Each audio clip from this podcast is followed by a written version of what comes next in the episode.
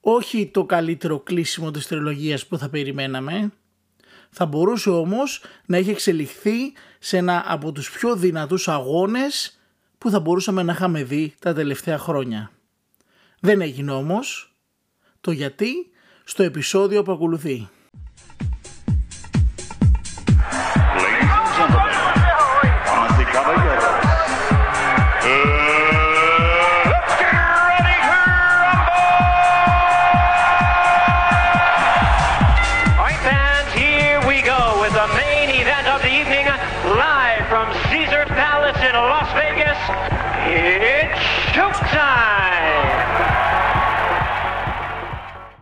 Γεια σας boxing fans και καλώς ήρθατε στο Boxing Life.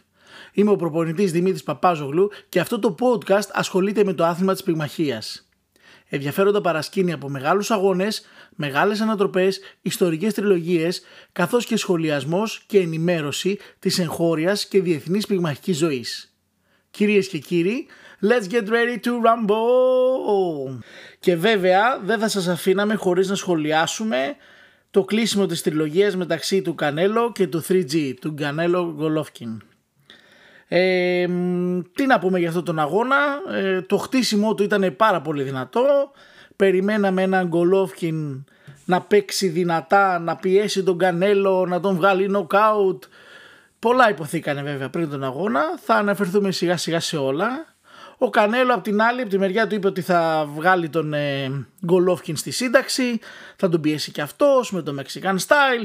Και όλοι όλοι όλοι μας αναμέναμε έναν αγώνα μεσαίας κοντινής απόστασης, δυνατά χτυπήματα, συνδυασμών, όπως θα έπρεπε για να κλείσει μια τριλογία η οποία είχε χτιστεί στο μίσος και στα αποτελέσματα των δύο προηγούμενων αγώνων. Στην ισοπαλία την οποία αφισβητούσε πάρα πολύ ο Γκολόφχιν, καθώς και για το δεύτερο αποτέλεσμα το οποίο είχε κερδίσει ο Κανέλο. Οι πυγμάχοι λοιπόν θα λύνανε τις διαφορές τους στο τρίτο και τελευταίο παιχνίδι, το περιμένανε πώς και πώς, τέσσερα χρόνια, τελικά ο Κανέλο έδωσε την ευκαιρία στον Γκολόφχιν για να κλείσει αυτή η τριλογία.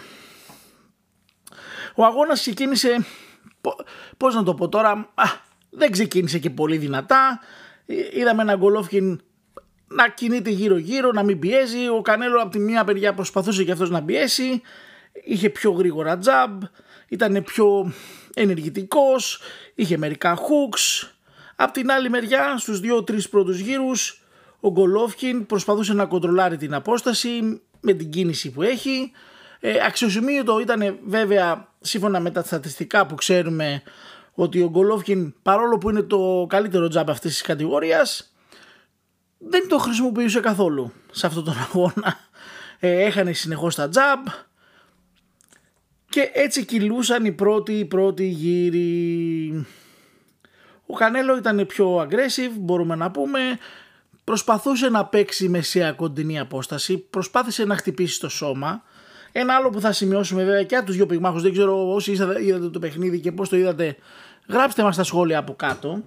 Ε, κανένας από τους δύο πυγμάχους δεν πίεσε στο σώμα, κάτι που είναι πολύ παράξενο και για τα δύο στυλ, έτσι. Ο Κανέλο βέβαια ήταν πιο... Ε, είχε μεγαλύτερο accuracy, δηλαδή μπορούσε, έβρισκε στόχο πιο καλά από τον Γκολόφκιν. Ο Γκολόφκιν γύρω γύρω με τον τζάμπα πέφευγε, κοντρόλαρε. Όταν καθόταν πραγματικά να πέσει, να παίξει πραγματικά ένιωθε την πίεση από τον Κανέλο, ο οποίος ανέβαζε ένα, ένα κλικ παραπάνω από αυτό που έπαιζε ο Γκολόφκιν. Προς τον πέμπτο γύρο έχουμε λίγο πίεση του Κανέλο, πιέζοντας λίγο στο σώμα, ο οποίος και κυριαρχούσε στο ρυθμό. Απ' την άλλη, ο Γκολόφκιν βέβαια με τη μεγάλη του εμπειρία, πολύ μεγάλη εμπειρία, την οποία τη χρησιμοποίησε για να αποφύγει όλη αυτή την πίεση του Κανέλο. Ο Γκολόφκιν λοιπόν χωρίς τζαμπ, καθόλου τζαμπ δηλαδή. Εντάξει, το έριχνε, αλλά όπως, όπως είδατε ούτε στόχο έβρισκε, ούτε πιεστικός ήταν. Μέσα έξω, μέσα έξω. Σπάνια έμπαινε στη μεσαία κοντινή απόσταση. Βέβαια και όταν έμπαινε εκεί πέρα ο Κανέλο ήταν εκεί και του έδειχνε πραγματικά το Mexican style. Ο Κανέλο βέβαια είχε τρελό ρυθμό, ανέβαζε το ρυθμό όποτε και αν ήθελε, παρόλο που φαινόταν αρκετά κουρασμένος γιατί είχε κάνει αρκετά παιχνίδια τον τελευταίο καιρό και από ό,τι ακούσαμε είπε και ο ίδιος ότι στο τέλος θα ξεκουραστεί για λίγο καιρό πριν επανέλθει στο επόμενο παιχνίδι. Ήταν μια πολύ καλή εμφάνιση για εκείνον, θεωρώ. Πήρε τον αγώνα πεντακάθαρα. Εγώ απορώ πως δώσανε μερικοί αρκετούς γύρους στον ε, Γκολόφκιν. Εγώ με τα βίαση έδωσα ένα γύρο και αν ήταν εκεί στον 8ο, 9ο να πήρε ένα γύρο ο Γκολόφκιν. Ήταν πιο γρήγορος ο Κανέλο, η ηλικία βέβαια έπαιξε πολύ ρόλο όπως όλοι λέγανε ότι θα είναι πιο αργός ο Γκολόφκιν, πιο κουρασμένος. Παρόλο που του το αναγνωρίζουμε, μπήκε πολύ προπονημένος έτσι, δεν βγάζεις τώρα 12 γύρους με έναν αθλητή σαν τον Κανέλο έτσι, αν δεν έχεις προπονηθεί πάρα πολύ καλά. Βέβαια κρατούσε πολύ την απόσταση, δεν έπαιρνε, δεν έπαιρνε το ρίσκο, δεν έπαιρνε τις ευκαιρίες που μπορεί να παρουσιαζόντουσαν βέβαια από τον Κανέλο. Γιατί ο Κανέλο προσπαθούσε να πιέσει, να προσπαθήσει να μπει κοντά, ε, δούλευε τα body punches, αλλά ε, βλέπαμε ένα Γκολόφκιν ο οποίος ίσως να έχει ένα πλάνο να παίξει με αυτόν τον τρόπο, αλλά δυστυχώς δεν του βγήκε ή δεν το πίστεψε. Ίσως ο Κανέλο ήταν πιο δυνατός από ό,τι το περίμενε, πάνε και τέσσερα χρόνια βέβαια έτσι. Ο Κανέλο ανέβηκε κατηγορία, τα χτυπήματά του έχουν δυναμώσει, ε, η φρεσκάδα του, η ταχύτητά του. Όπως και να το κάνουμε, μπορεί και να είχε το πλάνο, ένα πλάνο ο Γκολόβκιν, να πούμε, να παίξει και να πιέσει. Δεν του βγήκε, τα βρήκε σκούρα. Πώς είχε πει κάποιος, νομίζω ο Μάικ Τάισον το είχε πει, ε, ότι όλοι έχουν ένα πλάνο μέχρι να χτυπηθούν στο πρόσωπο. Έτσι νομίζω ότι έγινε και με τον Γκολόφκιν παρόλο που δεν ε, μειώνουμε την αξία του βέβαια σαν αθλητή έτσι.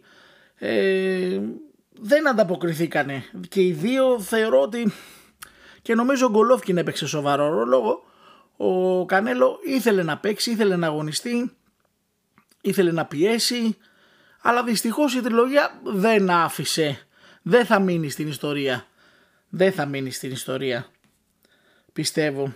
Σαν μεγάλη τριλογία. Ειδικά ο τρίτος αγώνας θεωρώ ότι ήταν αρκετά απογοητευτικός. Αρκετά απογοητευτικός. Τι είπαν οι πυγμάχοι μετά τον αγώνα, εκεί που περιμέναμε ότι ο Γκολόφιν θα ανακοινώσει την απόσυρσή του, είπε λέει ότι είμαι ακόμα πρωταρτή 160, έχω τις ζώνες, ελάτε να τις πάρετε. Εντάξει, τι να πω τώρα, 40 χρόνων και ο Χόπκινς μέχρι τα 50 έπαιζε. Θα δούμε, θα δούμε. Σκληρός αθλητής είναι, δεν έχει πάει ποτέ νοκάουτ, δεν έχει χτυπηθεί. Θεωρώ ότι έχει μερικά χρόνια ακόμα, αλλά στο high level δεν νομίζω ότι μπορεί να ανταπεξέλθει ξανά. Ειδικά με αντιπάλους όπως ο Κανέλο. Από τη μεριά του Κανέλο, εντάξει, είδατε, χάρηκε πολύ, κέρδισε αδιαφυσβήτητα τον τρίτο αγώνα. Δεν το συζητάμε, δηλαδή όποιος πει ότι κέρδισε ο Γκολόφκιν, θεωρώ ότι εντάξει, δεν, έχει, δεν είδε καν τον αγώνα.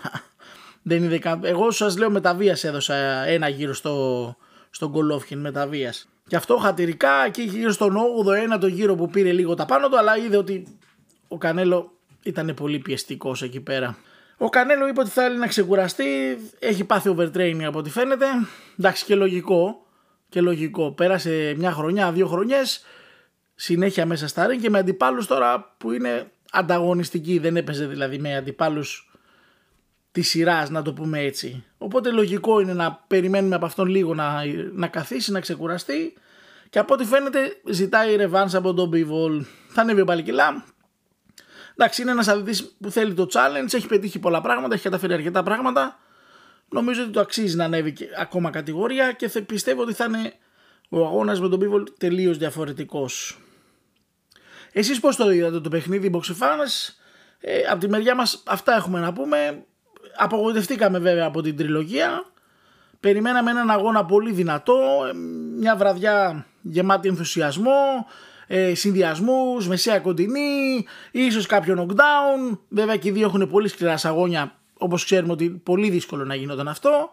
Παρ' όλα αυτά δεν ανταποκριθήκανε, δεν ανταποκριθήκανε σε αυτό που, που λέγανε και οι ίδιοι πριν τον αγώνα για την τριλογία και πώς θα τελειώσει και πώς θα λήξει. Περιμένουμε να δούμε παρακάτω εσείς μείνετε συντονισμένοι σε εμάς. Αυτός ήταν, λοιπόν, αυτές ήταν λοιπόν οι αντιδράσεις μας και ο σχολιασμός για τον τρίτο αγώνα μεταξύ του Κανέλο και του Γκολόφκιν. Αν σας άρεσε το show μας, ακολουθήστε μας στο Spotify και στο YouTube Boxing Life. Ήταν ο Δημήτρης Παπάζογλου και το Boxing Life Podcast. Και μην ξεχνάτε, no boxing, no life. Go to Michael Buffer and end the suspense. Who won the fight? And still